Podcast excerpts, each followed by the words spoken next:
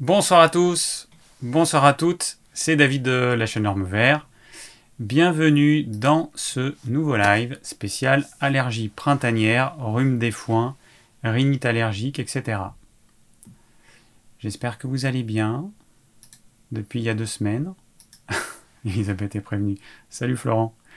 Euh, oui, c'est vrai que c'est le thème d'Elisabeth. ok. D'accord, elle va regarder. Coucou Elisabeth. Euh, donc Elisabeth, c'est une amie euh, que j'ai par ici et qui est sujette aux allergies, aux allergies au printemps. Bon, tout a l'air de fonctionner. On va démarrer tout de suite par, bah, par l'actu de la semaine.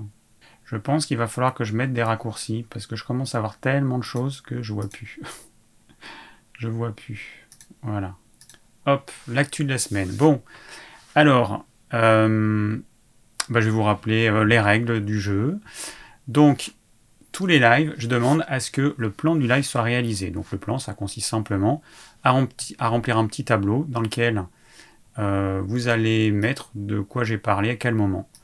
Donc dans le lien des replays de chaque live, enfin non, dans la description des replays de chaque live, vous avez un lien qui vous amène à ce petit tableau à remplir.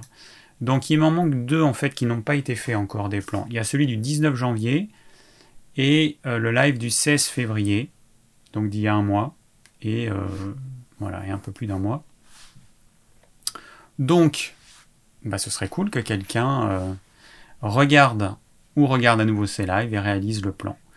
Ce live sera disponible en podcast demain, normalement. Et puis, et puis, et puis, et puis, pour poser vos questions, donc vous avez un lien dans la description de ce live. Alors on va tester un nouveau truc. Donc j'en avais parlé il y a deux semaines. Il y a un développeur qui est en train de me préparer quelque chose et déjà en le testant au départ, je me suis rendu compte de ce qui manquait. Donc Gaël, euh, voilà, je vais te dire. Euh, je te dirai euh, après ce que j'ai vu tout de suite qu'il faudra régler dans le carrousel. Et, donc du coup, vous allez avoir maintenant un petit encadré avec les questions qui m'ont été posées, qui vont apparaître à l'écran. Donc ce sera beaucoup plus sympa pour vous de pouvoir les lire en même temps que, que je les lis. Et petit à petit, on va améliorer cette partie-là. Il y aura la possibilité de télécharger des photos. Euh, on fera quelque chose d'un petit peu plus joli au niveau visuel. Pour l'instant, c'est pas encore, ça me convient pas encore, mais ça va venir. Voilà. Donc, j'ai dit à Gaël que même si c'était peut-être un peu prématuré parce qu'il a, il pas encore fini euh, cet outil, que j'allais quand même le tester ce soir et que, euh, bah, on va voir du coup en direct ce qui, ce qui fonctionne et ce qui fonctionne pas. En attendant, voilà, vous pouvez vous poser aux questions que le formulaire, c'est à peu près le même que celui d'avant, sauf que c'est euh, visuellement il est un chouïa différent. Mais sinon, c'est la même chose. Voilà. Alors, autre chose, euh, je vais commencer par quoi? Oui. Alors, mon repas du jour. Donc, comme toutes les deux semaines, je vous, je vous donne mon repas du jour, juste pour que vous ayez des idées de ce qu'on peut faire à manger, de ce que je conseille et de ce que je mange. Alors mon repas du jour, aujourd'hui, euh, bah, j'ai voulu faire un truc euh, à la chinoise, mais sans sucre, sans enfin toutes les cochonneries qu'ils mettent, c'est un petit peu ce qui me gêne dans la cuisine chinoise, c'est qu'ils mettent du glutamate dans beaucoup de leurs recettes, ou alors si elles sont pas incluses, enfin si le glutamate n'est pas inclus dans la recette, il est dans des ingrédients qui composent la recette, donc certaines sauces comme euh, la sauce aux huîtres par exemple. Alors moi je veux pas de ça évidemment, vous en doutez bien. Donc j'ai fait euh, une recette à la chinoise, mais à la David. Voilà. Alors c'était un, on va appeler ça du bœuf aux légumes sautés. Donc j'y ai mis du bœuf, un morceau type euh, ce qu'on utilise pour la fondue euh, bourguignonne, que j'ai coupé en, comme le font les Chinois dans leur cuisine, hein, puisqu'ils ne mangent pas avec un couteau et une fourchette comme nous, il mange normalement avec des baguettes, donc il faut que ce soit tout coupé, euh, que ça puisse rentrer dans la bouche directement sans avoir à le couper. Donc on coupe des, euh, fines tranches euh, de, bœuf. Ensuite j'ai mis quoi? Des oignons, des carottes que j'ai faites en... C'est pas des frites, c'est comme si vous preniez une frite et que la frite, dans le sens de la longueur, vous la coupiez pour faire des, pour faire des lamelles. Donc je ne sais pas comment ça s'appelle en cuisine, quand c'est émincé de cette façon-là. Ensuite, des champignons de Paris, du shiitake frais, et puis du chou blanc que j'ai émincé. Donc ce que j'ai fait, c'est que pour que ce soit quand même cuit, j'ai d'abord faire cuire mes carottes dans un petit peu de graisse de canard, vous pouvez utiliser de l'huile d'olive, euh, à feu relativement vif en, remuant régulièrement avec un couvercle. J'ai mis de côté.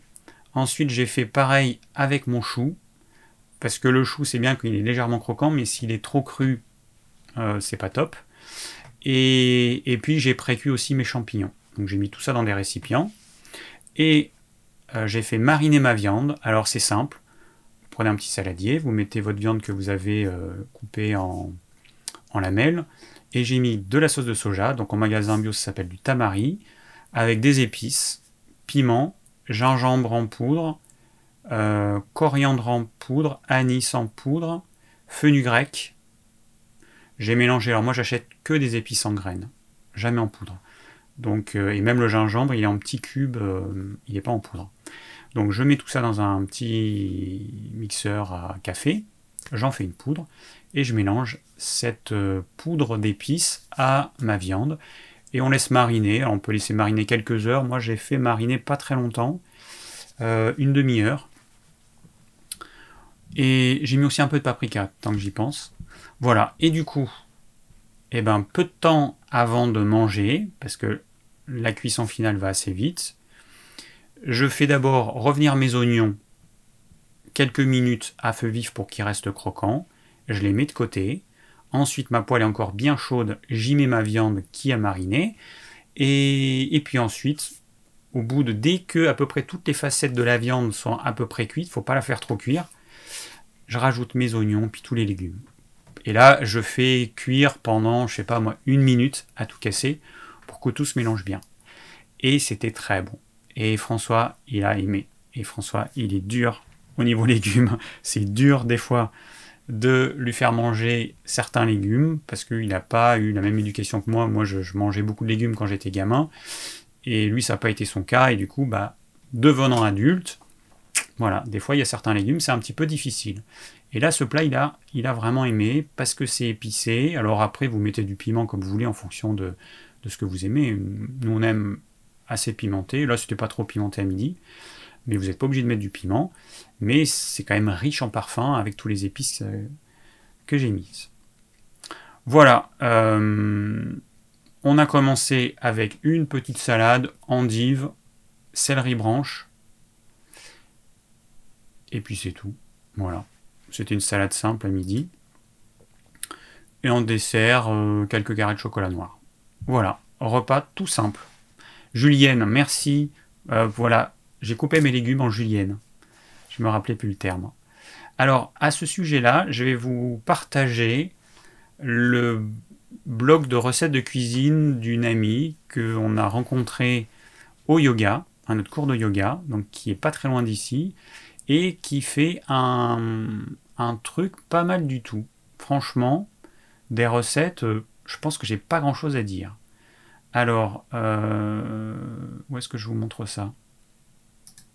C'est pas. Euh, oui, c'est ça. Donc c'est sur cette page-là. Et donc, hop, je vous montre ça. Donc, euh, donc ça c'est mon blog de recettes de cuisine, cuisine.ormevert.fr. Et, et donc j'ai une catégorie qui s'appelle site et chaîne. Et donc, j'en ai pas mis beaucoup, mais petit à petit, je l'enrichirai. Et donc, le site de Christine, les fantaisies culinaires de Papille Baladeuse, le voici.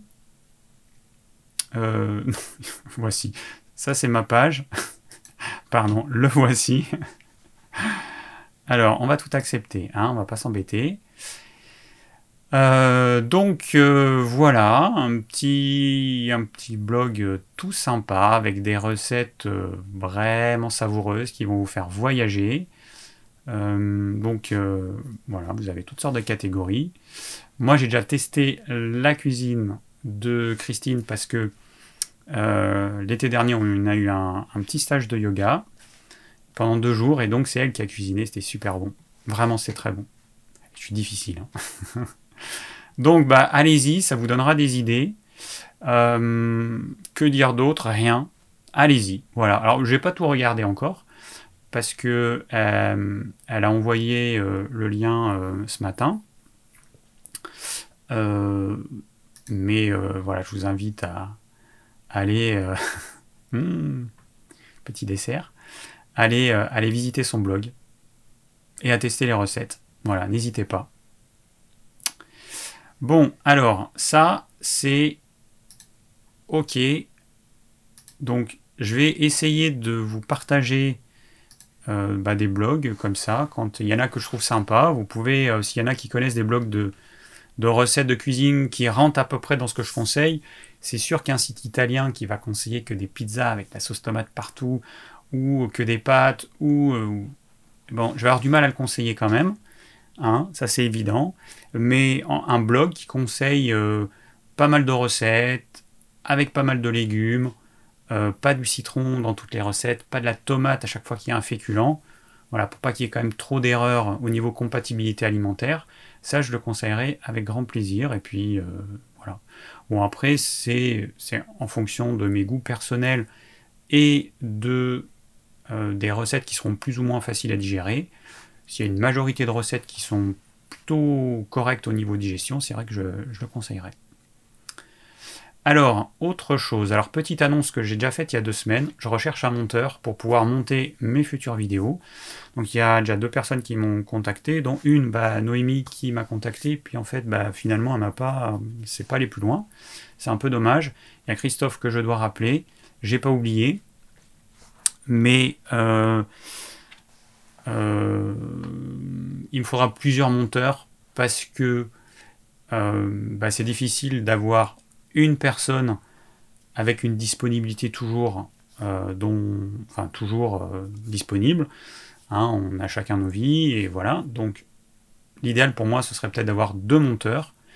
Donc n'hésitez pas à, si vous êtes intéressé, moi je me dis les personnes qui me suivent et qui en plus savent monter sous le logiciel euh, Adobe Premiere Pro, parce que c'est celui que j'utilise, et, euh, du coup bah, pour pouvoir partager euh, les, fichiers d'Adobe Premiere, bah, c'est vrai que c'est plus facile.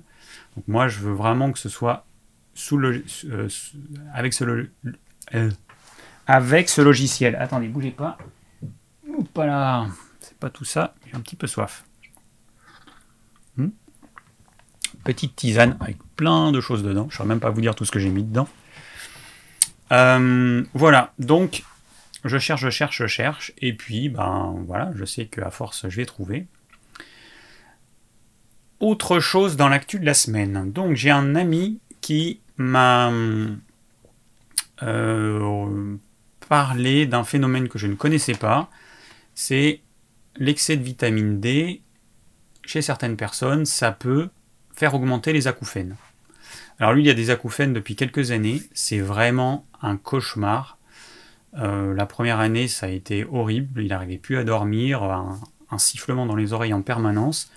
Alors, durant la journée, ça va parce qu'il y a des bruits, mais dès qu'on s'allonge, qu'on entend ce sifflement qui nous tape sur le système, c'est vraiment la galère. Donc, il, bon, alors il essaie plein de choses, euh, ça va quand même mieux, et il a commencé une cure de vitamine D il y a quelques semaines, et au bout de, euh, au bout de combien, je sais plus, pas très longtemps, euh, je sais plus si au bout d'une ou deux semaines, eh ben, il a commencé à avoir une amplification de ses acouphènes qui avait euh, diminué. Et il prenait, comme il m'a dit qu'il prenait 2 à 3 gouttes, donc c'est la vitamine D3 à 2000 unités internationales qu'on a sur notre site, en gouttes.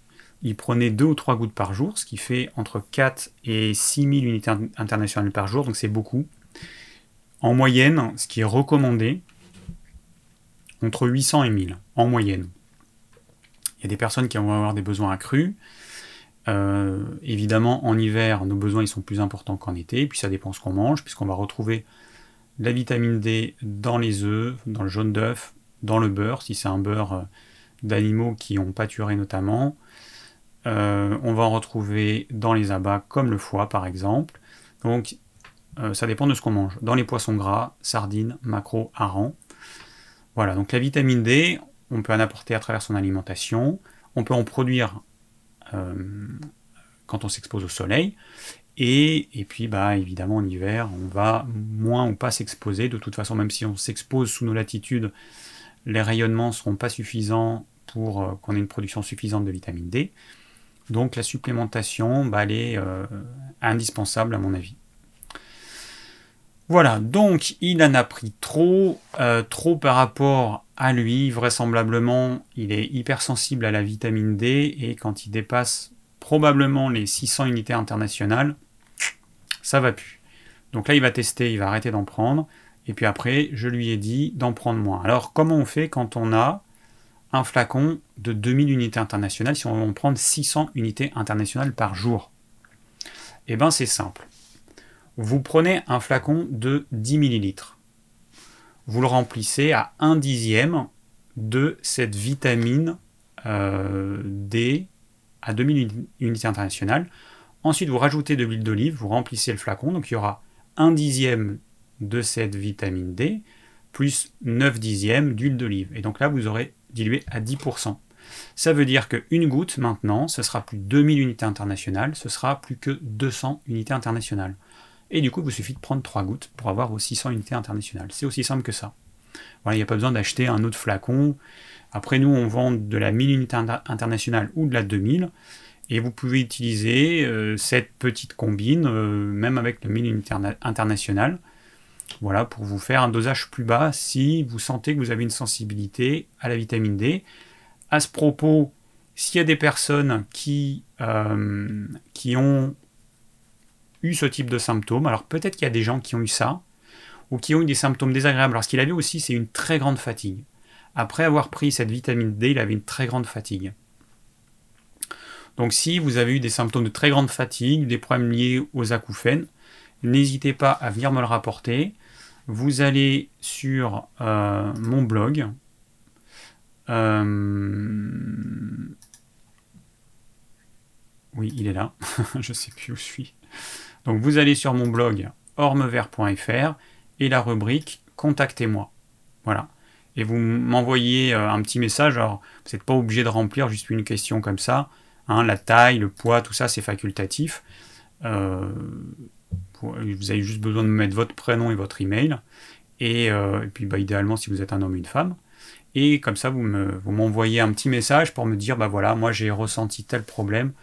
Je me suis dit que c'était pas mal d'en parler dans le live parce que peut-être que hum, d'autres personnes ont eu ça sans savoir que ça pouvait venir de la vitamine D. Moi, je ne savais pas que ça pouvait venir de là. Et du coup, quand il m'a euh, quand il m'a dit ça, je lui ai dit sur le moment, bah, je lui ai dit non, moi, à mon avis, ça vient pas de ça.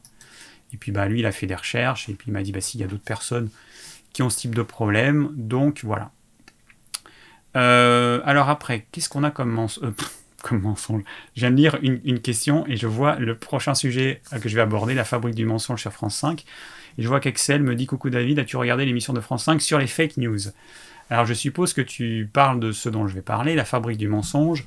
Euh, ça s'appelle Fake News sur ordonnance ou je sais plus quoi, un truc comme ça. Alors, euh, donc j'ai regardé. Bon, franchement, France 5, hein, vous me décevez. Euh, vos journalistes, euh, je sais pas où vous les prenez, mais franchement, c'est vraiment n'importe quoi. Je pense que je prends n'importe quel de mes poules et je pense qu'elle ferait un meilleur reportage que le, ou les journalistes qui ont fait ce documentaire, qui est en partie vraiment une grosse daube. Il n'y a pas d'autre mot, parce que c'est du grand n'importe quoi. Alors, euh, donc, dans. Bon, alors, il y a des choses qui sont vraies dans ce documentaire, mais il y a quand même des choses qui sont fausses et qui sont surtout mensongères. Je trouve que c'est quand même assez grave de. Bah, enfin, je sais pas. Moi, je suis un peu idéaliste, mais je me dis, une chaîne publique comme France 5 qui va détourner la réalité, qui va mentir, euh, je trouve que c'est quand même grave. Alors comment est-ce qu'on peut savoir ça? Eh bien, dans la deuxième partie du documentaire, enfin le troisième tiers, on va dire, euh, alors il y a Thierry Casasnovas, euh, bon, il n'a pas de chance hein, ces derniers temps, on lui tape dessus, on n'en finit pas de lui taper dessus, et euh, les médias s'en donnent à cœur joie, et bon, il raconte, évidemment, en partie des conneries, alors il y a peut-être des choses qui sont vraies, mais en tout cas, il y a quand même beaucoup de conneries qui sont dites sur lui. Et, notamment dans ce documentaire, eh bien, il y a une, une jeune femme, Constance, qui est interviewée. Alors, comment ben, on peut savoir que c'est faux? Eh ben, Que cette jeune femme a été ensuite interviewée par Thierry Casasnovas, euh, parce qu'elle n'a pas trop aimé que euh, ce qu'elle avait dit a complètement été détourné au montage. Elle parlait d'autres sujets et euh, c'était attribué à Thierry Casasnovas. Pour vous donner un exemple tout simple, à un moment donné, elle dit que elle est, elle a perdu tout son argent. Mais en fait, ça n'a rien à voir avec Thierry Casasnovas. C'est juste que elle a une maladie chronique que la médecine classique n'a pas été capable de régler, en tout cas dans un premier temps. Et du coup, elle a perdu son travail et elle a dû euh, bah, puiser sur ses économies. Voilà. Donc son argent, il est parti comme ça parce qu'elle a perdu son travail. Ça n'a rien à voir avec Thierry Casasnovas. Sauf que tel que c'est monté, on ne peut penser que euh, le fait que c'est Thierry Casasnovas qui est responsable de cette perte d'argent parce qu'elle aurait euh, dépensé plein d'argent dans des stages, dans des machins, enfin voilà. Donc, euh, bon, bah, vous pouvez regarder la vidéo de Thierry Casasnovas qui interviewe Constance.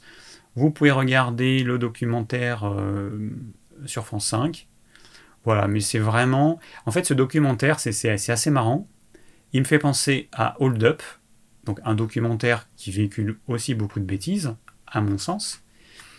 Euh, et, euh, et, en fait, ils ce documentaire de France 5 va critiquer notamment le DUP, mais ils font exactement la même chose. Enfin, c'est. Voilà. Il faut faire vraiment attention quand on regarde maintenant des, euh, choses, parce que je me rends compte qu'aujourd'hui, bah, il y a plein de choses qui sont. sont modifier. Alors le montage, bah, c'est simple. Hein. Moi là ce soir, vous prenez tout ce que j'ai dit, vous enlevez ce qu'il y a avant, vous prenez juste quelques mots, quelques phrases et vous pouvez me faire dire tout ce que vous voulez. C'est euh, assez facile, ça prend un petit peu de temps parce que du coup il faut bien écouter tout ce que dit la personne. Et puis en fonction de ce que vous, vous voulez lui faire dire, vous allez dire, ah ben voilà, là je prends juste ces quelques mots. Et puis voilà, et puis j'ajoute comme ça des mots, enfin des, bouts de phrases, et puis on arrive à, transformer complètement la réalité. Et il y a aussi Fabien Moine, qui a, hum, que j'aime bien. C'est un hygiéniste plutôt, euh, enfin très modéré, on va dire. Et il, euh, il assimile à une personne extrémiste et sectaire. Euh, alors là, encore une fois, les journalistes, c'est vraiment un travail de merde. Quoi. Il n'y a pas d'autre mot pour, pour dire de telles choses sur Fabien Moine. Bon, du grand n'importe quoi. Donc là, c'était sur RTL donc euh, à la radio, mais on trouve les images, euh, puisque maintenant la, plupart des radios sont filmées, RTL, France Inter, etc. Euh, voilà, ça n'a pas duré longtemps, mais suffisamment, enfin beaucoup de conneries en, deux minutes. Ils sont assez forts aussi sur RTL. Voilà. Et le point commun qu'il y a dans ces deux petits, petits documentaires de merde, eh ben, c'est Clément de la chaîne YouTube L'Extracteur, dont je supporte pas la voix. Désolé Clément, c'est purement personnel, mais tu une voix qui me qui me qui m'énerve. Euh, voilà. Et euh, mais je me dis, mais t'as pas autre chose à faire dans la vie qu'à faire des montages à charge, notamment sur Thierry Casasnovas, où tu vas transformer ce qu'il va dire. Enfin, voilà, je sais pas. Bon, c'est dommage. Mais c'est comme ça, c'est la réalité des choses. Euh, voilà, il y a des gens qui se font chier dans la vie et, et qui vont et euh, eh ben, qui vont passer beaucoup de temps, parce que ça demande quand même beaucoup de temps de faire ça, euh, à essayer de casser des personnes. Alors, je sais pas ce qu'il a, il doit avoir une rancune contre Thierry Casasnovas, j'imagine. Bon, bref. et pour finir, il nous manque 5 minutes pour, euh, voilà, pour finir euh, cette actu de la semaine, puisque ça prend à peu près une demi-heure. Pour finir, grande nouvelle, je vais me teindre les cheveux. Tantan Alors, pour ceux qui me suivent, euh, vous avez entendu il y a quelques mois que quelqu'un pensait que je m'étais teint les cheveux. Bon, j'avais expliqué que c'était un effet de lumière et que en vidéo on peut faire à peu près ce qu'on veut, sauf que bon, moi je touche pas trop au réglage. c'est un petit peu les réglages de base, mais euh, je pourrais changer plein de choses. Et que mes cheveux, suivant l'endroit où ils sont filmés et suivant la caméra, ils peuvent paraître plus foncés ou moins foncés, suivant les reflets. Il y a notamment quand je me filmais dehors, euh, suivant l'inclinaison de la lumière, ça faisait un reflet brillant sur mes cheveux, qui sont noirs. Et donc, euh, ça, ça faisait un côté gris alors que j'ai peu de cheveux blancs euh, sur le dessus, mais on avait l'impression que j'étais tout gris. Si vous regardez certaines vidéos euh, du passé, vous verrez qu'il y a des vidéos, on a l'impression que je suis gris. Ce qui n'est pas du tout le cas, c'est juste un reflet. Et, donc cette dame avait cru, enfin cette personne avait cru que je me teins les cheveux. Alors bon, ça me gêne pas, je peux me teindre les cheveux, et puis si je me teins, bah, je le dis, hein, je m'en fous complètement. J'ai pas de problème avec ça. et donc voilà. Et là, dernièrement, euh, bah, Anthony m'a coupé les cheveux, comme vous pouvez le voir, et en discutant avec Anthony, il me dit, je sais pas comment on est venu sur la coloration, mais il me dit, euh, bah, il y a pas mal de femmes, parce que bon, c'est surtout les femmes, qui seraient intéressées par euh, une, coloration naturelle, 100% naturelle. Parce que là, encore une fois, attention, quand vous allez dans un magasin bio, une biocop, vous allez trouver des colorations et vous allez vous dire c'est naturel parce que c'est dans un magasin bio. Non. S'il y a marqué coloration permanente ou semi-permanente, a priori, c'est chimique. Donc les colorations naturelles qui n'utilisent que des poudres de plantes, ça existe. Et du coup, euh, bah, j'ai commencé à m'informer parce que je me suis dit que ça pouvait intéresser pas mal de personnes. Alors je vais tester, parce que moi j'aime bien servir de cobaye. François aussi va tester, et puis c'est Anthony qui va nous, euh, nous appliquer tout ça. J'ai regardé comment ça fonctionne. C'est assez simple, mais quand on est habitué aux teintures chimiques, évidemment, c'est pas pareil parce que ça se fait en deux phases. Une première phase, vous mettez du henné qui vous rend les cheveux blancs orange. Et une deuxième phase où vous allez rajouter d'autres choses comme de l'indigo pour rajouter sur ce orange une pellicule euh, d'une autre couleur fera que vos cheveux seront marron à marron foncé. Et, l'indigo ne prend que sur le henné. Si vous mettez sur des cheveux blancs de l'indigo, ça va pas tenir. Voilà, donc en gros, ça se passe comme ça. Une heure avec du henné, on rince, et puis ensuite on se met de l'indigo, puis après il y a d'autres plantes indiennes. Euh, moi je vais tester différentes choses. Je vais tester des produits tout prêts, et je vais acheter euh, différentes plantes. vous avez le henné, vous avez l'indigo, vous avez euh, une plante qui s'appelle Amla, A-M-L-A, et vous avez d'autres plantes indiennes qui servent ou à fixer la couleur ou à amener un côté hydratant aux cheveux parce que l'indigo a tendance à assécher les cheveux et les cuirs chevelus. Euh, donc voilà, je vais tester des préparations toutes faites et euh, je vais faire euh, avec toutes ces plantes qu'on peut acheter pour quelques euros sur différents sites. Et là encore une fois, en faisant mes recherches, je me suis rendu compte qu'il y avait de tout. Il y a des personnes qui ont testé, qui testent ça depuis des années, et qui disent que par exemple sur Aromazone, le henné c'est un petit peu de la daube apparemment. Bon, ces personnes-là qui l'ont testé et qui le disent, et donc qui donnent des sites euh, bah, que j'ai bien mis en signé, qui donnent des sites sur lesquels vous allez trouver des hennés de qualité qui viennent d'un peu partout dans le monde, parce que suivant euh, l'origine du henné, il n'y aura pas tout à fait exactement le, même effet. Donc vous avez des hennés du Maroc, de l'Égypte, du Pakistan, euh, de d'où encore? Enfin bon, voilà, de différentes euh, provenances. Et ben voilà, je vais tester tout ça. Alors, comme je fais pas, attendez, bougez pas. Comme je fais pas les choses à moitié, si j'arrive à prendre tout ça, eh ben, je me suis dit, je vais me documenter. Et donc, j'ai commandé tout un tas de livres sur le soin des cheveux, donc la coloration naturelle des cheveux. Ensuite, on a quoi? On a coloration végétale et aînée. Euh, ensuite, j'ai Ayurveda pour les secrets d'Ayurveda pour les cheveux. J'essaie de, mettre le livre pour qu'il n'y ait pas trop de reflets, mais bon, c'est pas évident. La coloration végétale. Euh, bon, ça fait beaucoup, mais bon, j'embellis mes cheveux. Donc là, il y a des, différentes recettes, dont la coloration, mais voilà. Et enfin, cheveux naturels, donc d'Aromazone. J'ai quand même voulu prendre le livre pour voir un petit peu ce qu'ils disent. Et voilà. Et je pense qu'avec tout ça, plus les vidéos que j'ai vues, plus les blogs, euh, je pense que je serai assez calé. Voilà, j'aime bien avoir une vision générale pour me faire une idée précise. Et, et comme ça, voilà. Après, bah, je vous partagerai, alors je ferai probablement une vidéo dessus. Je pense que ce sera une des rares vidéos sur la coloration végétale faite par un homme, bah, sur un homme avec des cheveux courts. sachant que la différence, quand vous avez les cheveux longs, il y a des hommes aussi qui ont les cheveux longs, hein, quand vous avez les cheveux longs, en fait, ce que vous allez appliquer euh, au bout de X semaines, ça dépend de la vitesse à laquelle vos cheveux poussent, bah, ce sera que sur les racines. En fait, les longueurs, gardent leur couleur, et donc vous n'aurez à appliquer que sur les racines. C'est top, non? Donc euh, voilà, donc ça a l'air vraiment sympa. Moi j'aime bien le euh, do it yourself, j'aime bien expérimenter les choses.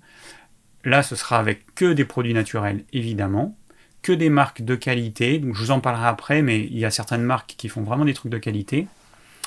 Et, hum, voilà. Et bien, je vous partagerai ça dans un certain temps, sachant que vous verrez le résultat, peut-être d'ici le prochain live dans deux semaines, où vous me verrez avec les cheveux colorés. Je ne sais pas si on verra bien la caméra, mais ce que je ferai en fait, c'est que je me, prends, je me mettrai dehors, je me filmerai et je prendrai des photos.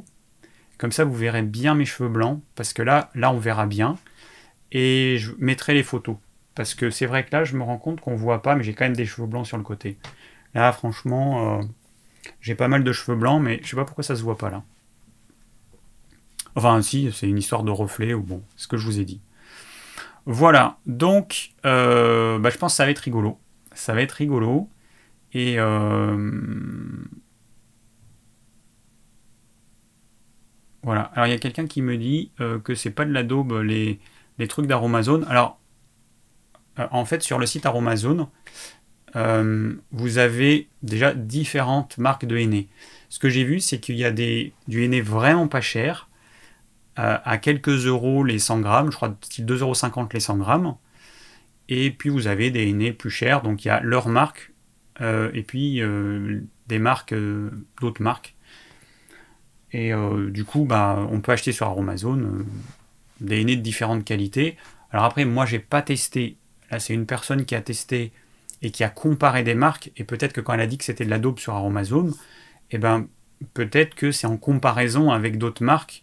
Et puis il y a aussi le fait qu'il y a des. Quand vous faites cette espèce de pâte que vous appliquez sur, votre, euh, sur, vos mèches, eh ben, vous allez avoir une sensation plus ou moins agréable. Il y a des hennées qui apparemment sont plus agréables. Je ne peux pas vous en dire plus parce que testé, j'ai pas encore testé. Mais voilà. Et, euh, et, je pense que ça, enfin, c'est euh, voilà, on fait ça tous les X semaines. Généralement, il faut que vous ayez une demi-journée de dispo, mais ça peut être sympa parce qu'en fait, ça prend pas tant de temps que ça. Vous allez le garder sur votre tête pas mal d'heures, surtout l'indigo. Mais bon, pendant ce temps-là, vous faites autre chose, vous avez une charlotte, vous faites autre chose, et après, vous vous rincez, et puis voilà, c'est plié. Donc, euh, ça peut se faire. Voilà, ça peut se faire.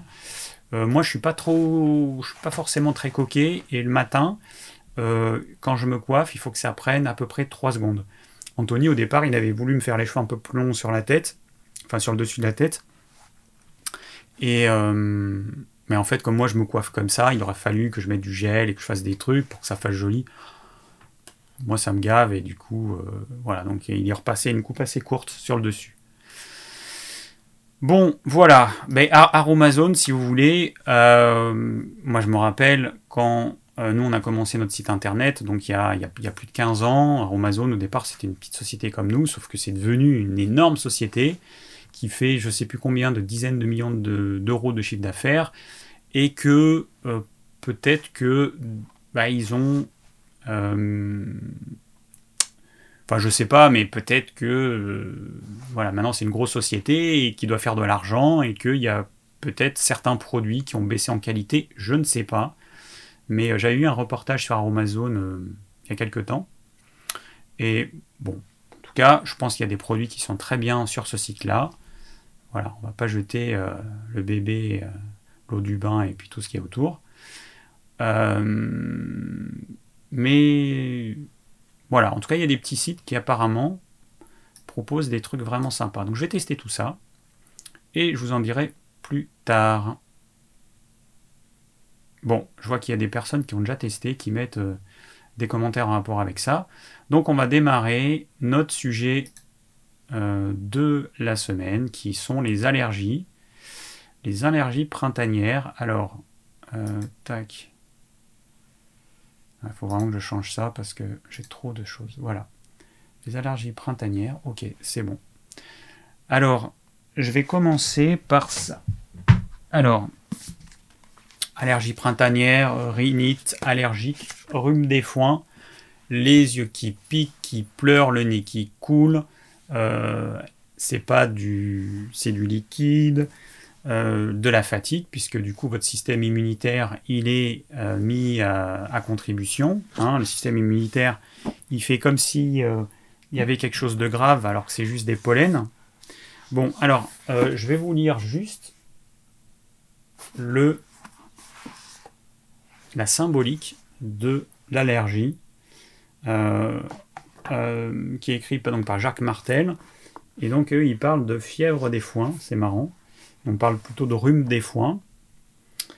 Alors, euh, donc l'allergie, à la base, c'est une réaction au pollen, grain végétal formant l'élément masculin de la fleur. Donc, l'allergie, c'est à la base d'une résistance à une situation dans ma vie, d'un souvenir passé ou même une facette de ma propre personnalité. Je n'aime pas que ma vie soit programmée à l'avance. Il est donc possible que je résiste, souvent inconsciemment. Ça peut être à une forme de la sexualité ou à certains aspects de celle-ci. Euh, bah, il parle de sexualité parce que euh, bah, le pollen, c'est l'élément euh, qui va fertiliser, c'est l'équivalent du sperme, hein, c'est l'élément qui va fertiliser le pistil. Pour créer un fruit.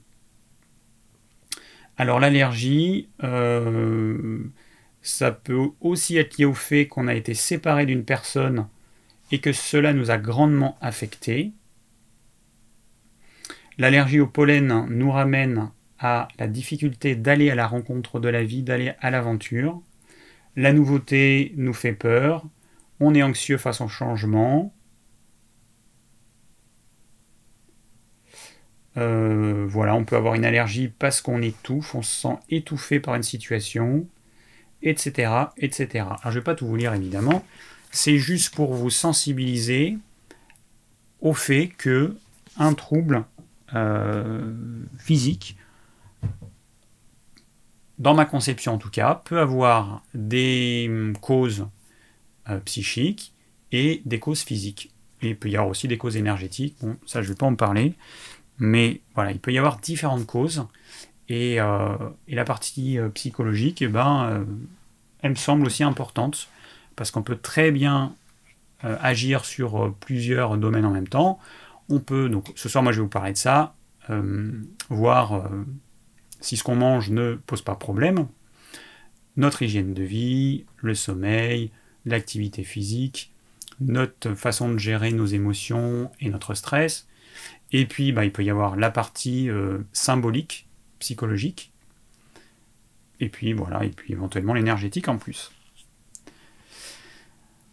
Alors, euh, je vais enlever le titre, parce que après je vais oublier. Donc, le rhume des foins, l'allergie, euh, c'est quoi? Eh ben, c'est assez simple.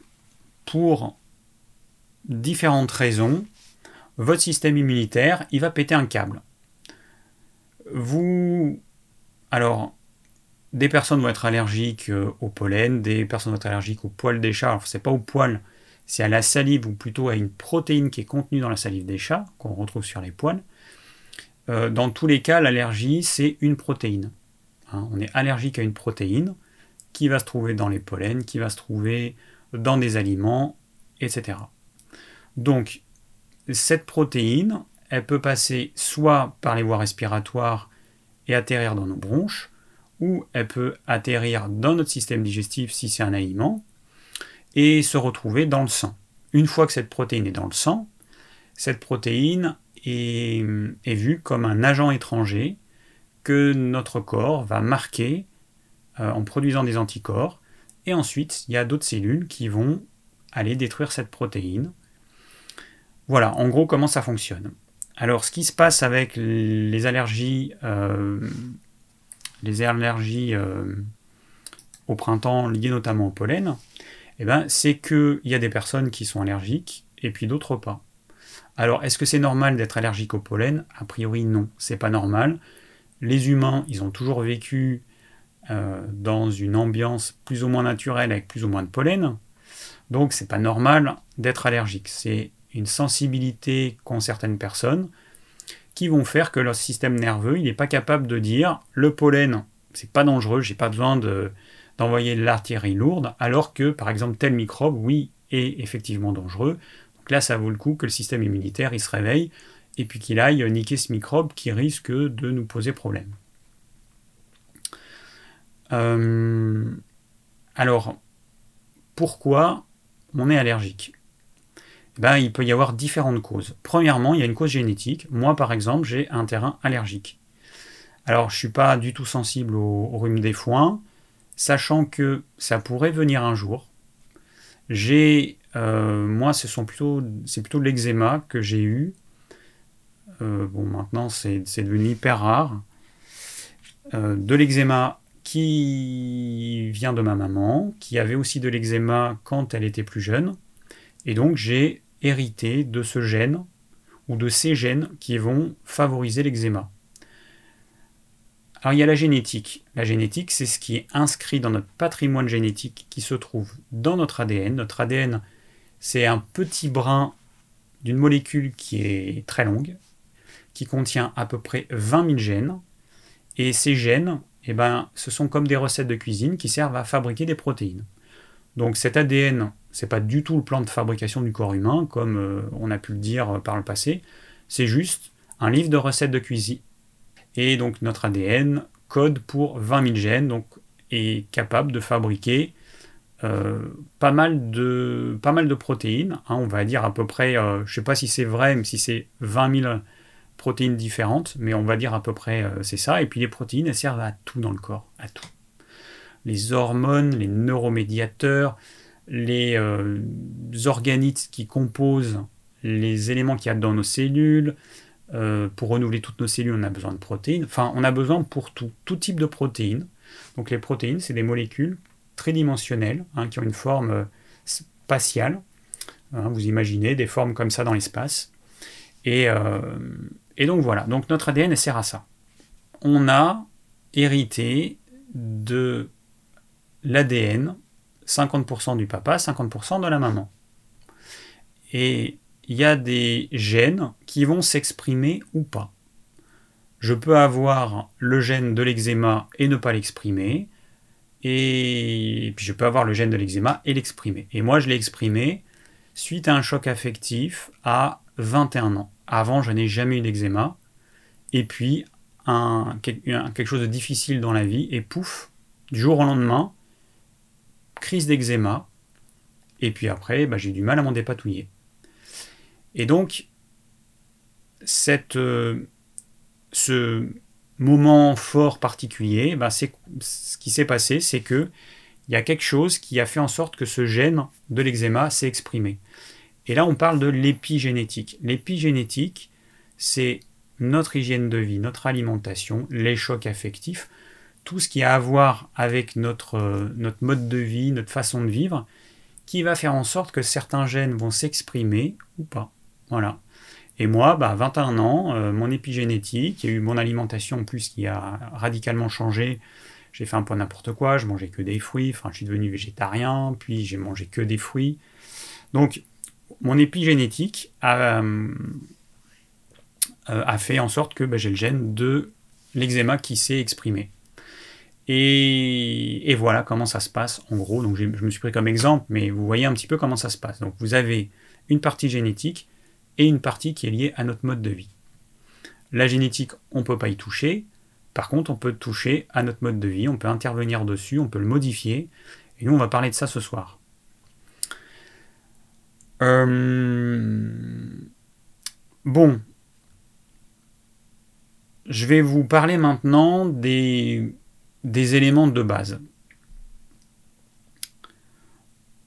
quand on a un terrain allergique, le naturopathe, il se rend compte par expérience qu'il y a des choses qui vont favoriser l'allergie, et puis il y a des choses qui vont diminuer ou supprimer l'allergie, que ce soit une allergie respiratoire ou que ce soit un eczéma.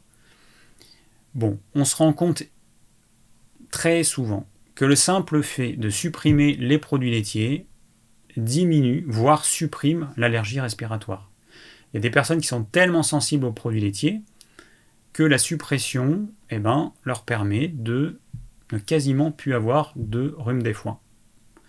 Il y a d'autres personnes, ça va amener une amélioration, ou il y a d'autres personnes, ça va amener une amélioration pendant un temps, qui peut durer de quelques mois à quelques années, et puis ensuite une aggravation. Donc il n'y a pas que ça. Ensuite, le deuxième truc qui peut améliorer, c'est la suppression du gluten. Alors ça, j'en parle souvent, et puis il y a plein de naturaux qui en parlent souvent. C'est les trucs de base, mais c'est tellement fréquent, cette, euh, amélioration, elle est tellement fréquente que ben, je suis obligé de me rendre compte que, euh, oui, effectivement, gluten et produits laitiers, eh ben, euh, ça fait pas bon ménage avec les allergies. Ça va avoir tendance à nourrir l'allergie. Donc, idéalement, eh ben, il faudrait faire une exclusion de 1 à 3 mois. Exclusion totale pour les personnes qui sont les plus sensibles. Et 8 fois sur 10, on a euh, au pire une amélioration, au mieux une disparition presque totale des symptômes. Mais c'est pas systématique. Hein. Euh, parce qu'il peut y avoir d'autres choses. Il peut y avoir un excès de consommation de choses acides. Des tempéraments qui ne métabolisent pas bien les acides faibles. Euh, donc c'est ceux qui sont contenus dans les fruits, dans le vinaigre de cidre, le vinaigre de vin, euh, les boissons lactofermentées, le kombucha, le kéfir, tous les produits lactofermentés. Et donc ces personnes qui, pensant se faire du bien en mangeant tous ces produits lactofermentés ou acides, la cœur de citron par exemple, elles vont s'acidifier au lieu de s'alcaliniser, puisqu'à la base elles le prennent pour ça, et du coup elles vont euh, majorer tous les symptômes des allergies. Donc attention à ça. Euh, l'excès de glucides peut aussi être un problème pour certaines personnes. Excès de féculents, de céréales, de légumineuses, d'oléagineux, oléagineux, les noix, les noisettes, les amandes, euh, les féculents, euh, notamment les céréales, moins avec la pomme de terre ou la patate douce, plus avec la céréale. Alors le blé qui en plus contient du gluten, donc tout ce qui est à base de blé, mais euh, trop de riz, trop de toutes les céréales, le, millet, tout ce que vous voulez. Quand c'est un excès, pour certaines personnes, ça va poser un problème. Et je dis bien un excès. Parce que je suis obligé d'insister, parce que quand je dis trop, il y a des gens qui passent de trop à plus rien. J'ai jamais dit ça. Je parle d'un excès qui va dépendre de votre mode de vie, de votre tempérament, de votre activité physique, de plein de choses en fait. Il y a des personnes qui se porteront très bien en diminuant du quotidien les féculents. Il y a d'autres personnes, si vous faites ça, vont vraiment pas être bien. Donc euh, c'est à chacun de voir. Donc diminuer si vous en mangez trop. Il y a des personnes qui, vont manger matin, midi et soir des féculents. Du pain, euh, de l'avoine le matin, le midi il va y avoir la pomme de terre, du riz, des légumineuses, le soir pareil. Et en fait là par contre il peut y avoir un excès. Donc à vous de voir, mais ça, ça peut effectivement poser problème. Euh, alors le sans gluten c'est autorisé, on me demande, car c'est de l'amidon. Alors c'est pas une question d'autoriser ou pas, c'est à vous de voir la quantité de féculents, d'amidon, enfin d'aliments riches en amidon que vous allez consommer. Tout est une question de proportion. Vous pouvez diminuer un petit peu et voir s'il y a une amélioration. Euh, on n'a pas besoin d'en manger de trop grandes quantités, sauf si on est un grand sportif. Ça reste surtout de l'énergie, et si cette énergie on ne l'utilise pas, ça va poser problème. L'excédent va être transformé en gras de toute façon. Donc à vous de voir, mais euh, le sans gluten, c'est quoi? En tout cas les céréales sans gluten, vous avez le riz, vous avez euh, l'avoine. Je ne sais, sais, pas, cette histoire d'avoine, je ne sais pas si c'est tous les avoines ou certains avoines, en tout cas certains sont considérés comme sans gluten. Vous avez le millet, vous avez le sarrasin, le quinoa, le maïs, euh, bon, et puis plein d'autres choses. Après, il y a certains trucs sans gluten. Je ne conseille pas parce que c'est des, des, choses que euh, nous euh, n'avons jamais mangé de notre vie. Et puis du jour au lendemain, on nous met de la farine de lupin, de la farine de, de graines de chambre, plein de trucs que notre corps n'est pas capable de digérer. Donc attention, sans gluten, c'est pas forcément, euh, c'est pas forcément l'idéal non plus. Ah, il y a quelqu'un qui nous dit, je crois pas qu'il y a d'explication à l'allergie. Alors il y a des explications à tout, et si il y a des explications à l'allergie. Bon, très souvent, il peut y avoir ce qu'on appelle des allergies croisées. Donc on peut être allergique, enfin on peut être intolérant, sensible à un aliment, et euh, cette intolérance va entraîner une réaction inflammatoire de notre corps avec une production d'anticorps contre la protéine de cet aliment et on va être euh, plus sensible, voire allergique à, au pollen par exemple, au printemps. Il y a aussi le problème de l'intestin qui devient une vraie passoire euh, pour différentes raisons, parce qu'on a une production insuffisante de mucus, parce qu'on ingère trop d'émulsifiants qu'on retrouve dans certains additifs. Et ces émulsifiants vont émulsionner notre mucus et vont faire des trous. Hein, vous imaginez la paroi de vos intestins, et puis vous imaginez que normalement il y a un petit mucus protecteur. Et eh ben, les émulsifiants, ils vont attaquer ce mucus. Vous imaginez des trous un petit peu partout. Et du coup, les aliments qui sont incomplètement digérés vont pouvoir passer à travers la muqueuse intestinale qui est hyper fine, qui euh, est fine d'une seule couche de cellules, et que ces, euh, ces, cellules qui sont collées les unes aux autres, qu'on appelle les jonctions serrées, eh ben, elles peuvent s'écarter un petit peu et laisser passer des protéines incomplètement digérées, parce que on peut avoir aussi une insuffisance de production d'enzymes digestives, une insuffisance de production d'acide chlorhydrique au niveau de l'estomac. Vous voyez qu'il y a plein de choses qui peuvent favoriser l'allergie. Mauvaise digestion, euh, consommation d'aliments dont certains additifs vont entraîner une déstructuration du mucus protecteur de nos intestins, euh, consommation de certains aliments qui à la base ne nous conviennent pas et qu'on va consommer en trop grande quantité, consommation d'aliments qui pourraient nous convenir, mais qui, sous forme industrielle, sont mauvais. Par exemple, les produits laitiers. Entre un bon fromage au lait cru, fait artisanalement, dans les règles de l'art, qu'on va manger ponctuellement, de temps en temps, et non pas tous les jours, ou deux fois par jour, ou trois fois par jour, comme certaines personnes font, bah, il y a un monde. Donc c'est sûr que les produits industriels qui doivent être standardisés avec du lait pasteurisé, avec des additifs pour avoir toujours le même aspect, le même goût, et eh bien forcément, c'est pas la même chose qu'un euh, bon produit laitier fait dans les règles de l'art et qu'on va manger, qu'on va arrêter de consommer au quotidien. Alors il y a certaines personnes qui peuvent en consommer au quotidien, d'autres pas.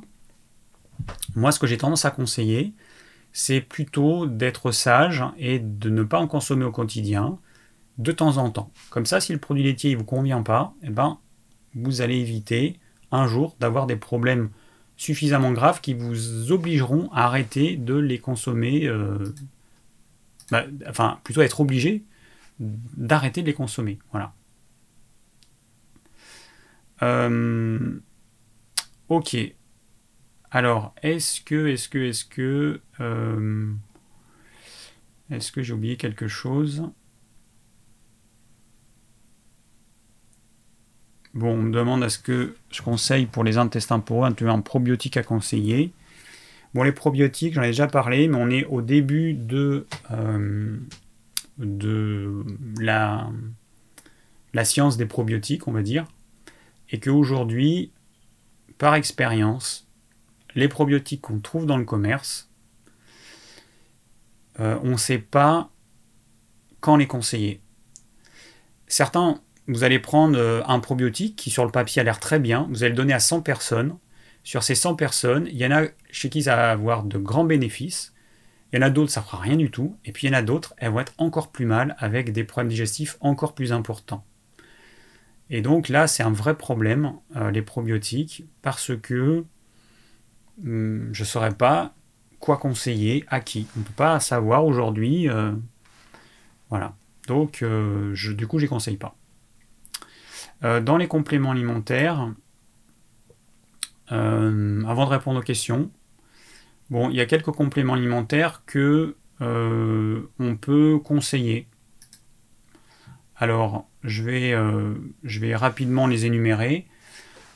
je rappelle juste que j'ai un site de vente de compléments alimentaires qui s'appelle euh, digiform.fr. Donc vous avez le petit lien en bas, enfin le, nom du site en bas à gauche. Et, euh, donc, je, mon rôle, moi, c'est de choisir des euh, compléments alimentaires de qualité. Vous n'allez pas trouver 50 marques sur notre site pour un même produit. Vous n'allez pas trouver trois marques d'huile d'onagre, une bas de gamme qui vaut rien, mais pas cher, une moyenne qui est pas mal, et puis une top qui est un peu plus chère. Nous, on prend que la meilleure qualité et on essaie de proposer des conditionnements adaptés avec un prix qui permet quand même de pouvoir faire des cures. Parce que quand on voit certains qui vendent des boîtes de 60 gélules à. Euh, alors ça peut paraître pas très cher, 15, hein, 15 euros la boîte de 60 gélules, 20 euros la boîte. Mais sauf que dans la réalité, euh, la posologie elle est souvent trop basse pour que ce soit efficace. Et qu'au final, pour que ce soit efficace, il faudra en prendre plus et que ça ramène à une cure qui est exorbitante. Donc euh, voilà. Alors, parmi les produits, vous avez euh, l'huile de nigel.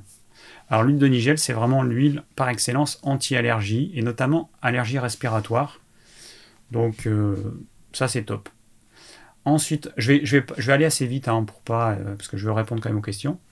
les oméga 3. Oméga 3, si votre alimentation vous en apporte pas suffisamment, des oméga 3 de type EPA DHA, parce que les oméga 3, j'en ai déjà parlé, que vous trouvez dans les huiles végétales ou dans les graines, euh, c'est plutôt euh, homéopathique, hein, euh, tellement il y en a peu et tellement on va être capable de les transformer en EPA en DHA. Donc il faut des, des oméga 3 de type EPA DHA qu'on trouve dans les poissons gras notamment, dans le gras des animaux qui ont pâturé, qui ont mangé de l'herbe, voilà. Et sinon, il va falloir vous supplémenter. Donc les oméga 3, ils sont anti-inflammatoires.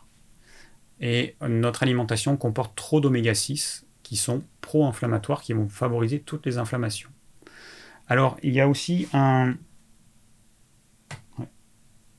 Hop, attendez, bougez pas. Je me contorsionne.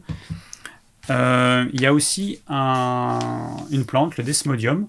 Alors c'est marrant parce que dans le dernier numéro de ce magazine auquel je suis abonné et qui est vraiment très intéressant, au dos, eh ben, il y a un article sur euh, les propriétés, euh, donc protection hépatique, les propriétés du desmodium.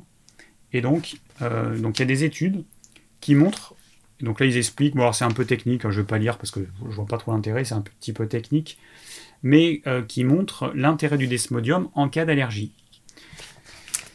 Donc le desmodium, qui est une plante qui agit sur le foie, elle agit, elle a une action bénéfique sur les allergies, sur l'immunité, sur le foie, différents types de problèmes hépatiques, dont la stéatose euh, hépatique, qu'on appelle communément le foie gras.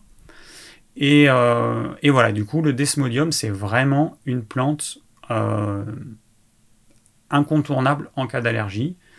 Et ceux qui sont allergiques et qui ont un petit peu cherché, ils savent que le foie est souvent responsable. Euh, il y a Chris qui me demande, et l'huile de nigel, on l'absorbe Alors, bon, pour le dosage, hein, vous allez sur le site, hein, vous allez sur euh, mon site digiform.fr, vous allez, vous avez en haut un petit champ de recherche, et, euh, et puis du coup, bah, vous allez, hein, je vous montre, hop, est-ce que je l'ai mis là? Euh, non, c'est ça. Et euh, vous avez un petit champ de recherche. Voilà, je le mets là. Un petit champ de recherche ici, et puis vous tapez Nigel, tout simplement, et puis il va vous proposer les produits. Voilà, l'huile de Nigel, bio, et, et vous avez plusieurs onglets, l'onglet composition. Alors vous allez voir que par rapport à d'autres sites, nous on marque tout ce qu'il y a dans la gélule, et on met les ingrédients, le poids des ingrédients pour une gélule. Euh, et les conseils d'utilisation. Voilà, 2 à 3 capsules d'une au début des 3 repas pendant 2 à 3 mois. Donc tout est indiqué sur le site. Donc ne me demandez pas dans commentaire la posologie. Euh, voilà, tout est indiqué sur notre site. Euh, alors ensuite, le cuivre or argent. Donc vous avez le cuivre or argent Catalion que, bah, qui est un des traitements de base parce qu'il va réguler notamment les corticosurrénales qui permettent de moduler la réaction inflammatoire. Donc euh, voilà, le cuivre argent. Euh, donc là encore, tout est indiqué. Cuivre argent en cure de, en moyenne, c'est deux mois à raison de deux bouchons, euh, non, de un bouchon le matin à jeun et un autre bouchon, par exemple, 5 minutes avant le repas de midi. Ensuite, nous avons alors le charbon végétal super activé. Pourquoi? Je le conseille Eh bien, je le conseille parce que euh, par, euh, bah, par expérience, les problèmes du système digestif favorisent les allergies respiratoires et du coup, eh ben, euh, assainir le milieu intestinal en se faisant une cure de charbon végétal super activé, c'est, ça permet un soulagement assez rapide. Donc il existe plusieurs formes, la forme en poudre ou la forme en gélule. Voilà. Bon, moi je préfère la forme en poudre. Et à ce moment-là, je conseille de l'associer avec du psyllium. C'est pour ça qu'il y a marqué psyllium en dessous de charbon végétal super activé. Je mets un petit peu de psyllium, une cuillère à café, une cuillère à café de charbon en poudre. Je remue tout doucement dans mon évier parce que sinon le charbon vous en mettez partout et euh, vous mettez de l'eau, vous remettez, vous rajoutez de l'eau, et puis quand c'est assez liquide, vous buvez, vous remettez de l'eau, hop hop, et vous rebuvez. Et euh, qu'est-ce qu'on a encore? Propolis. Alors la propolis aussi a des, actions, des euh, propriétés anti-allergiques. Attention, chez certaines personnes, la propolis peut poser un problème s'il y a certains pollens dedans. Donc attention, je mettrai des guillemets pour l'usage de la propolis.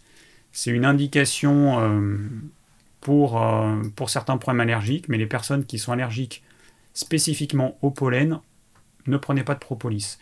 Il y a un truc, il y a, encore d'autres choses hein, qui peuvent être utilisées. Vous avez l'homéopathie, euh, on peut utiliser des préparations à base d'histamine en dilution homéopathique à 15 CH.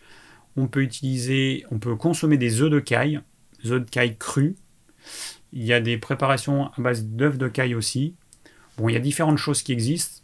Je ne vais pas vous parler de tout, mais voilà ce que je peux conseiller. Alors ensuite, on va répondre aux questions. Euh, c'est ici. Alors attendez, bougez pas.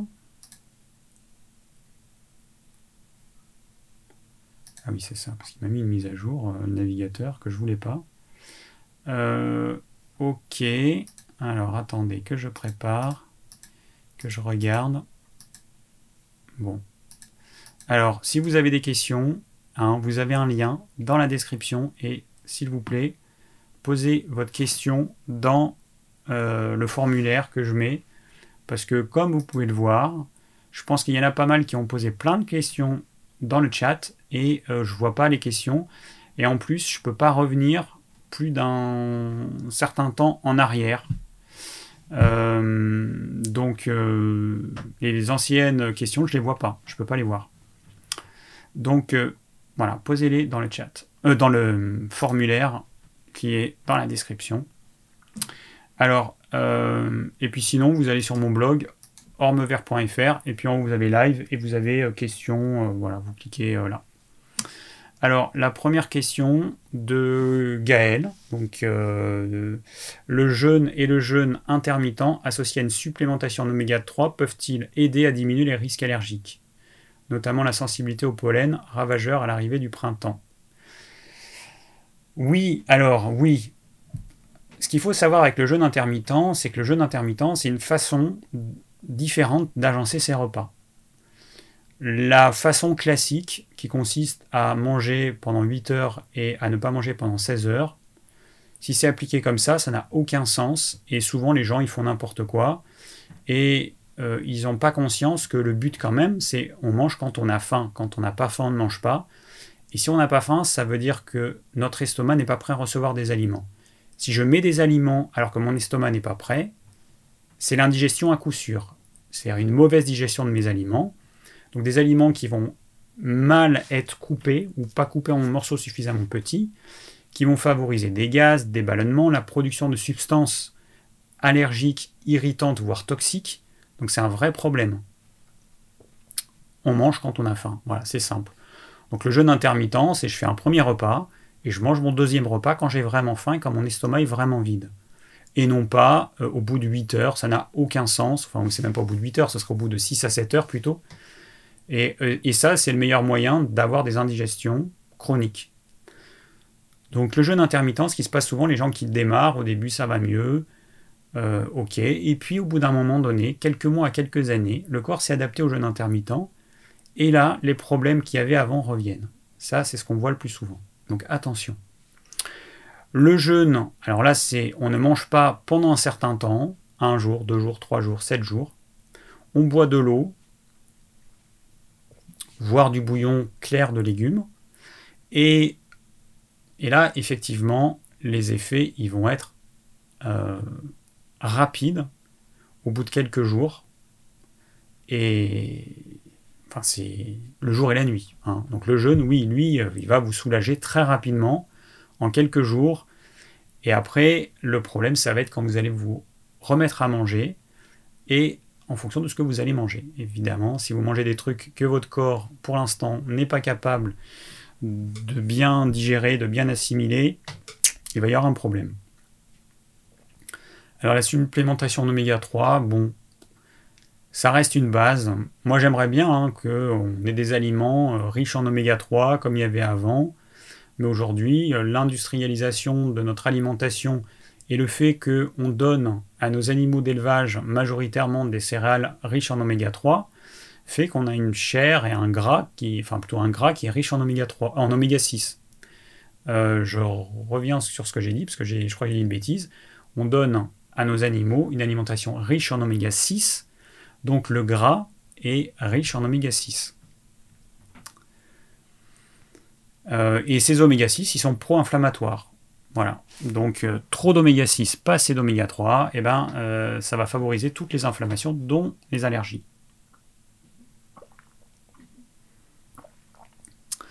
Donc, euh, donc c'est indispensable aujourd'hui pour la plupart des gens de supplémenter en oméga 3.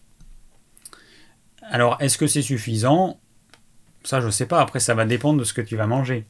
C'est clair que si tu manges, si ta base c'est des aliments auxquels tu es sensible, voire intolérant, c'est sûr que ça ne va pas le faire.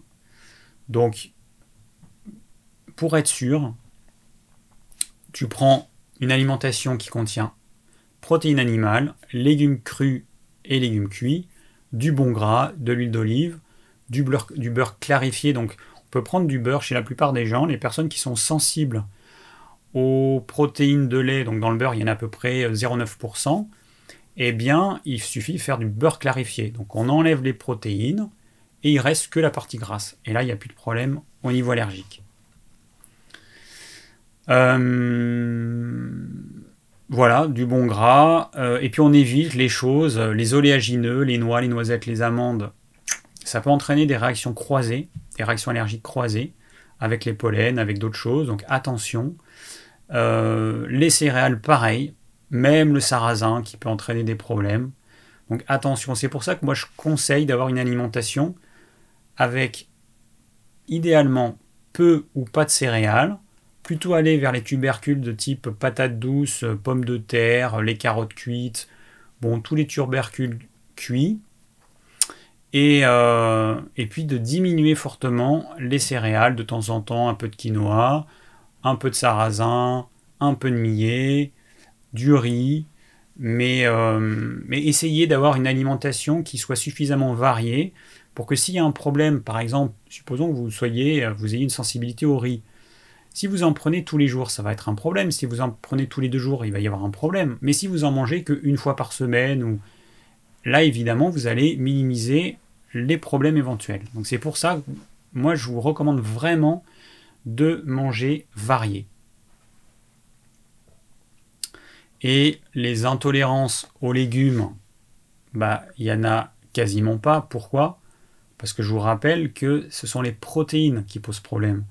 Or dans les légumes, il n'y en a quasiment pas. Vous allez avoir beaucoup de protéines dans les céréales complètes, enfin pas mal de protéines moyennement, on va dire, dans les céréales euh, complètes, un peu plus dans les légumineuses, bon un peu plus, je rappelle, hein, les lentilles cuites c'est 8% de protéines, hein, les lentilles sèches c'est 24%, sauf que personne ne mange des lentilles sèches a priori, hein, on ne croque pas des lentilles comme ça, on les fait cuire, lentilles germées 8%, lentilles cuites 8% de protéines, donc euh, on est quand même loin des, euh, pourcentages qu'on va trouver dans la, dans la viande, dans le poisson, euh, voire dans les œufs. Bon, les œufs, il n'y a que 13% de protéines, mais ça fait quand même euh, pas mal en plus que les lentilles. Et puis encore une fois, c'est pas parce qu'il y a une certaine quantité de protéines dans le règne végétal qu'on est capable de les, de les, assimiler. Certaines personnes sont capables d'assimiler ces protéines végétales, d'autres ne sont pas capables. Donc attention.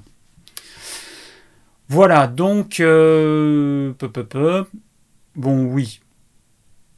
Oui, mais... Hein, Gaël, mais attention à ton alimentation, je ne sais pas ce que tu manges, et il va falloir que l'idéal, c'est on part d'un noyau qui a priori ne favorise pas les allergies. Protéines animales de qualité, légumes crus, légumes cuits, du bon gras sous forme d'huile d'olive, parce que euh, toutes les huiles de noix qui contiennent un peu d'oméga 3, de soja qui contiennent un peu d'oméga 3, de, euh, de cameline qui contient beaucoup plus d'oméga 3 mais aussi des oméga 6, eh ben, toutes ces huiles, elles contiennent beaucoup d'oméga 6. Et du coup, en prenant des huiles végétales qui contiennent un peu ou même beaucoup d'oméga 3, vous allez apporter quand même beaucoup d'oméga 6. Et puis aussi, eh ben, ces oméga 3 végétaux, la plupart des personnes ne vont pas être capables de les transformés en EPA, DHA, les oméga 3 qui nous intéressent, enfin qui intéressent notre corps, ou vont être capables de les transformer en quantité tellement infime qu'il faudrait consommer des énormes quantités de ces huiles végétales. Voilà, donc un repas, euh, là ce que je vous ai donné, c'est un repas hypoallergique, on va dire. Voilà. Bon, après, c'est à chacun de faire en fonction de, euh, évidemment, euh, je parle de protéines animales de qualité. Une personne qui est allergique aux crustacés, elle va pas manger des crustacés, alors que j'ai dit des protéines animales de qualité et que les crustacés, en théorie, en font partie. On est d'accord. Hein, vous ne faites pas n'importe quoi. Alors, autre question. Nathalie, euh, que penses-tu du rhume des foins? Quelle est son origine? Connais-tu des remèdes naturels? J'ai essayé des tisanes de plantain cassis et je pense que ça calme un peu. Alors effectivement, il y a des plantes. Alors le plantain, c'est vrai que j'en ai pas parlé. Moi j'en ai des tonnes. C'est une plante sauvage euh, qu'on peut assimiler euh, aux mauvaises herbes. D'ailleurs sur, euh, mon blog de recettes de cuisine, je, je parle de, si mes souvenirs sont bons, d'une recette à base hmm, de plantain à base de fleurs de plantain. Et euh, qu'on peut mettre dans, euh, dans ses crudités, par exemple. Donc, euh, un chat dans la gorge, excusez-moi.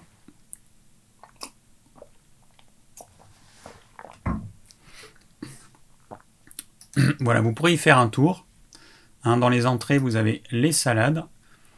Et euh, c'est possible que dans une de mes recettes, il y ait des fleurs de plantain, je me souviens plus. J'avais posté une vidéo sur Instagram où j'avais euh, demandé à ce qu'on devine. Ah oui, si je vois là, voilà, celle-là. À ce qu'on devine. Euh, bah, vous voyez, ça, c'est une fleur de plantain. Voilà. Alors on peut utiliser les jeunes feuilles, mais c'est quand même assez coriace et c'est quand même avec un goût assez fort. Donc, bon, à vous de voir, mais on peut en manger cru, on peut se faire des tisanes, et puis c'est une plante euh, qu'on trouve vraiment, vraiment partout. Euh, donc oui, alors il y a aussi le cassis. Alors le cassis, bon, la feuille de cassis, c'est pas ce qui est le plus efficace, c'est plutôt le bourgeon de cassis. On trouve des macérats glycérinés de bourgeon de cassis qui ont une efficacité, mais encore une fois, ça dépend des gens et ça dépend de l'origine euh, de votre hume des foins. Est-ce que c'est lié à une insuffisance? Pardon, petit rototo parce que j'ai bu un peu trop de tisane. Euh, insuffisance de fonctionnement de vos surrénales, mais en tout cas ça peut fonctionner, donc vous pouvez faire une cure de bourgeon de cassis. La posologie, c'est en moyenne 20 à 30 gouttes euh, trois fois par jour, dans un petit peu d'eau. Et puis le plantain, eh ben, vous pouvez vous faire des cures euh, de tisane de plantain, par exemple. Voilà, c'est un, une bonne, euh, bonne complémentarité, on va dire, hein, par rapport à ce que je vous ai dit. Voilà. Et eh ben, alors voilà ce qui. Quand j'arrive au bout des questions, je ne sais pas que je suis au bout des questions et je reviens au début. Et le début, c'est moi qui fais un test tout à l'heure. Donc voici un test. Et voilà ce qu'il faudra améliorer, Gaël, c'est que je sache si je suis au début ou à la fin euh, des questions et s'il y en a d'autres. Euh, parce que là, du coup, je me retrouve euh, à remontrer la première question. Bon, je vais rafraîchir la page. Alors, mince. Donc là, il y a d'autres questions. Mais comme c'est pas rafraîchi. Merde, il y a plein de questions. Ça va être compliqué. Alors, euh, Valérie, je vois euh, la cellulite. Euh, c'est pas le thème du jour, donc je vais pas en parler. Où trouver le tryptophane si ce n'est dans les céréales complètes? Bah, dans les produits animaux. Pourquoi pourquoi se limiter uniquement à... Euh, donc le tryptophane, c'est un acide aminé qu'on va trouver bah, dans certaines céréales, mais euh, on en trouve dans tous les produits animaux. Et puis sinon, bah, tu, pas, tu, tu peux euh, en trouver dans une plante, le griffonia. Voilà. que penser des compléments alimentaires qui contiennent toutes les vitamines en une gélule? Alors, euh, la plupart du temps, 99 fois sur 100, ce sont des vitamines de synthèse. Donc, je ne suis pas fan. Remarque, c'est pas mal ce système de carrousel. Hein. Euh, connais-tu la symbolique des verrues? Elle se développe chez moi par dizaines. Je n'en peux plus. Lily, je t'invite à aller voir ce livre. Moi, je l'ai acheté, il vaut 40 euros.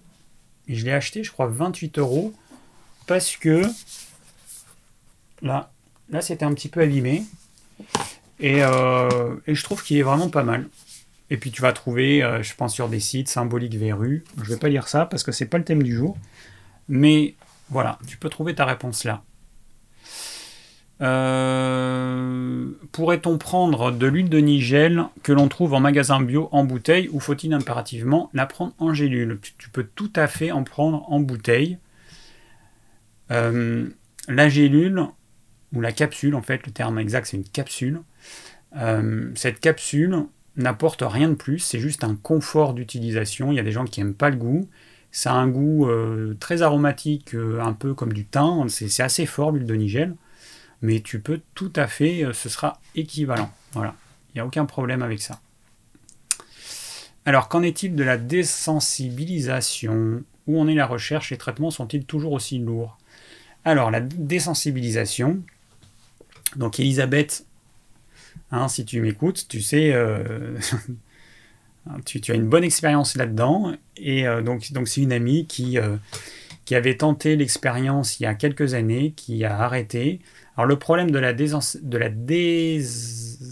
désensibilisation, eh ben, c'est que si vous êtes allergique à tout, ça va pas marcher.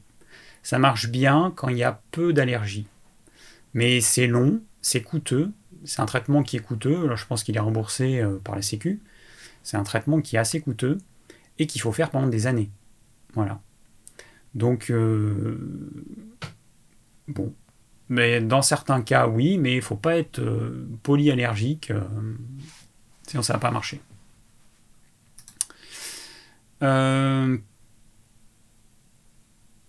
Ben, je sais pas pourquoi ça revient sur toi, Méric. Bon, Nadia.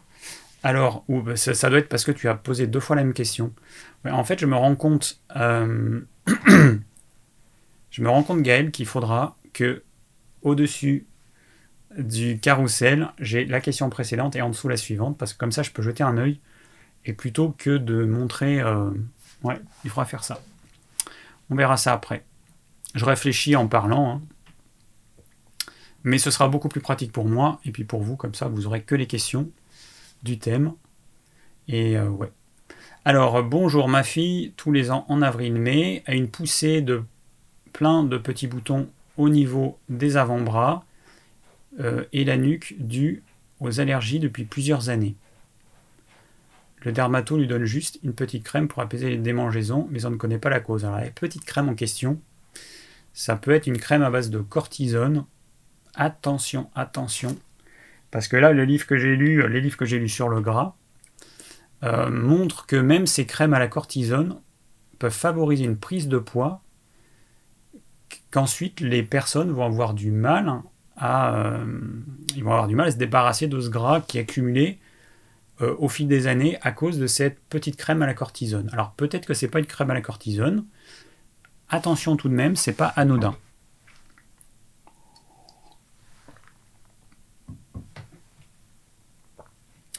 Euh, bon, donc Nadia,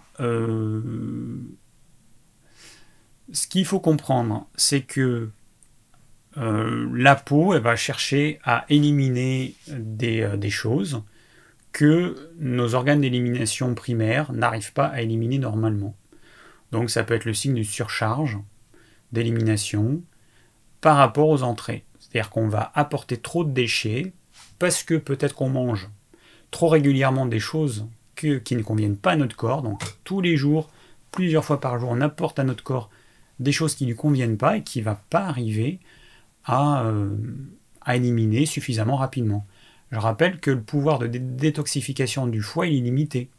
Hein, on le sait notamment avec les médicaments, parce que euh, on sait que par exemple, le, chaque molécule, mince, un chat dans la gorge, c'est un peu embêtant quand on parle.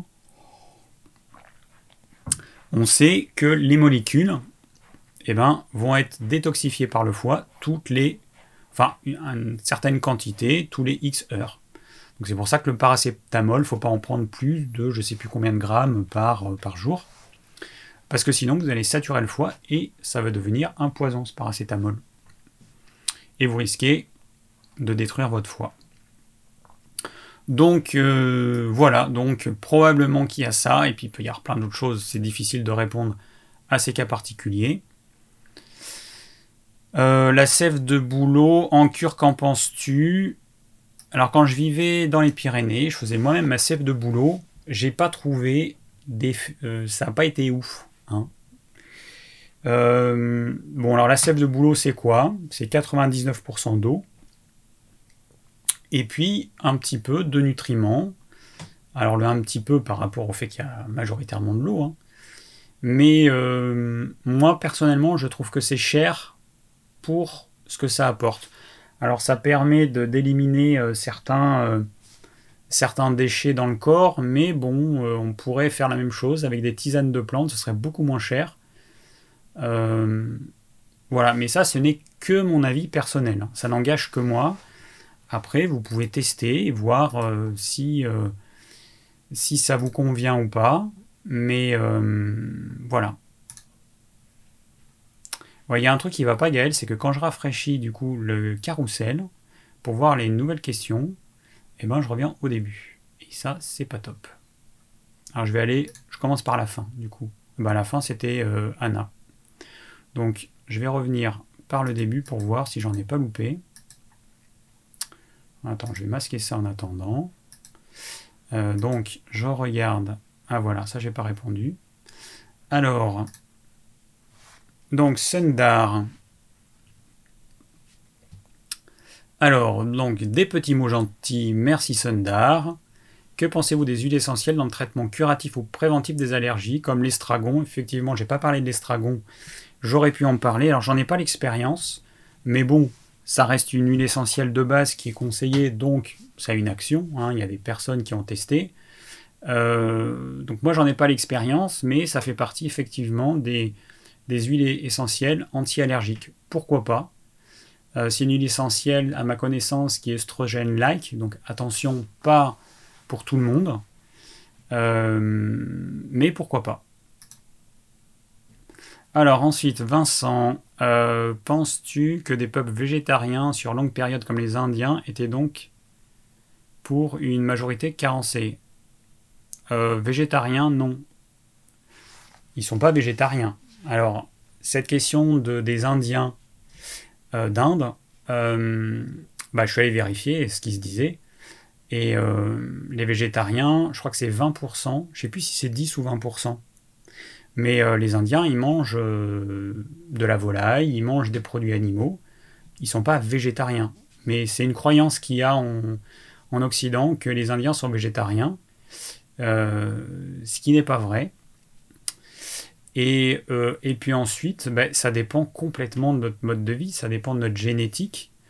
En supposant qu'il y ait des peuples végétariens depuis des centaines d'années, eh ben, on peut imaginer que leurs corps se sont adaptés. Mais il faut quand même voir que notre alimentation d'aujourd'hui et notre alimentation d'il y a 100 ans, c'est rien 100 ans. hein. Ou, À l'échelle de l'évolution, c'est rien. Mais euh, ça n'a plus rien à voir. On mange plus du tout la même chose aujourd'hui qu'il y a 100 ans. Alors, euh, il y a 1000 ans, j'en parle même pas. Donc, euh, voilà. Donc, les Indiens d'aujourd'hui sont hum, végétariens en minorité. Marianne, que signifie un fort attrait vers le salé? Trop de sel n'est-il pas un risque de rétention d'eau? Faudrait-il limiter sa consommation? Et un fort attrait vers l'amertume. Alors, l'attrait vers le sel peut être lié à une insuffisance des glandes surrénales. Et dans ce cas-là, il faut manger trop salé. Parce que vos surrénales, elles ont besoin de cet excédent de sel qui sera temporaire. Une personne qui a des surrénales dans les chaussettes, j'en ai déjà parlé, hein. Euh, j'ai fait un live sur, euh, je sais plus le, titre, mais il faudra que tu ailles voir, sur l'épuisement. Euh, tu vas voir un petit peu euh, ce que j'en dis. Mais en gros, euh, si c'est ton cas, si tu as tous les symptômes liés à un épuisement surrénalien, mange salé, c'est important. Euh, Est-ce que ça peut favoriser une rétention d'eau? Si tu as une sensibilité, à ça, peut-être. Mais dans ton cas, temporairement, je te conseille de manger trop salé. L'attrait vers l'amertume pourrait être lié à un problème hépatique. Euh, donc dans ce cas-là, manger des plantes amères, du pissenlit, euh, de l'endive, enfin tout ce qui est amer, eh ben c'est très bien. Ou des plantes médicinales qui sont amères, faut pas hésiter. Alors, euh, donc deux fois la même question. Là aussi, Gaël, faudra améliorer ça parce que il faudrait pouvoir trier ça. Alors,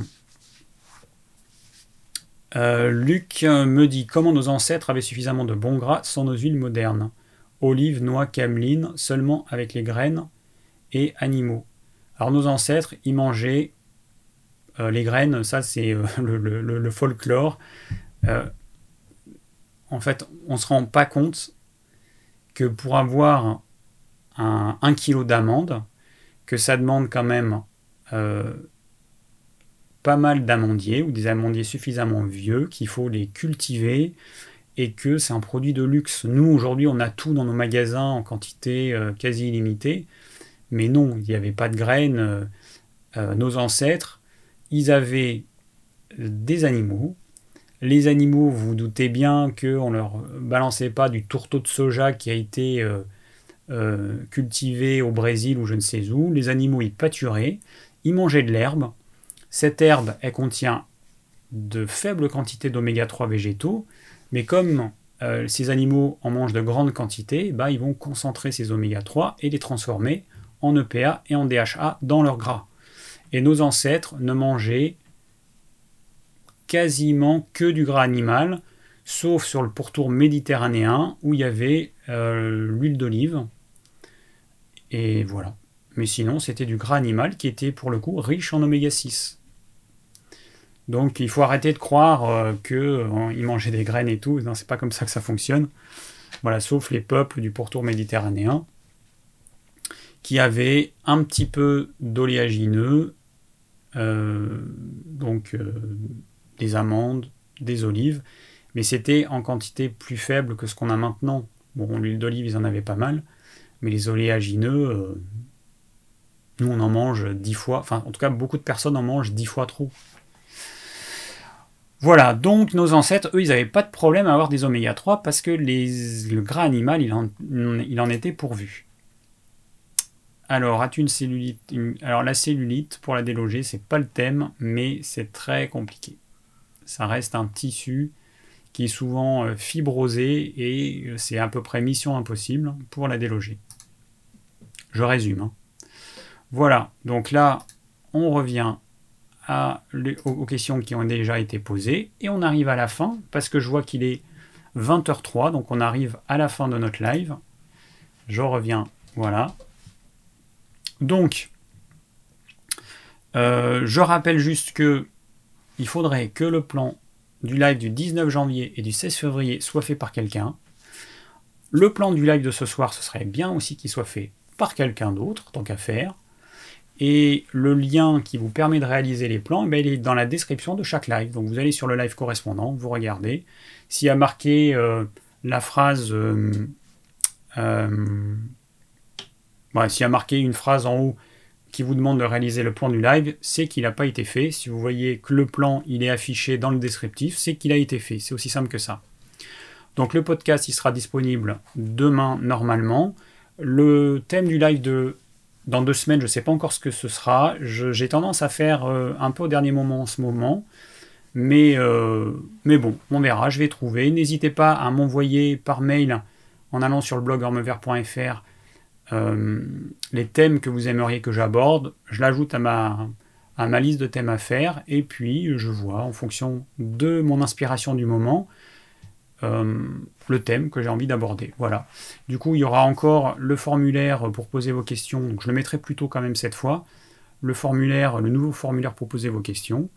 Et puis, ben, on va améliorer euh, ce système de, de carrousel avec Gaël pour que ce soit plus sympa pour vous et pour moi. Voilà. Euh, bah, j'ai fini. Je vous souhaite une très bonne soirée. Et euh, bah, je vous dis à dans deux semaines pour un nouveau live sur un thème mystérieux. Allez, ciao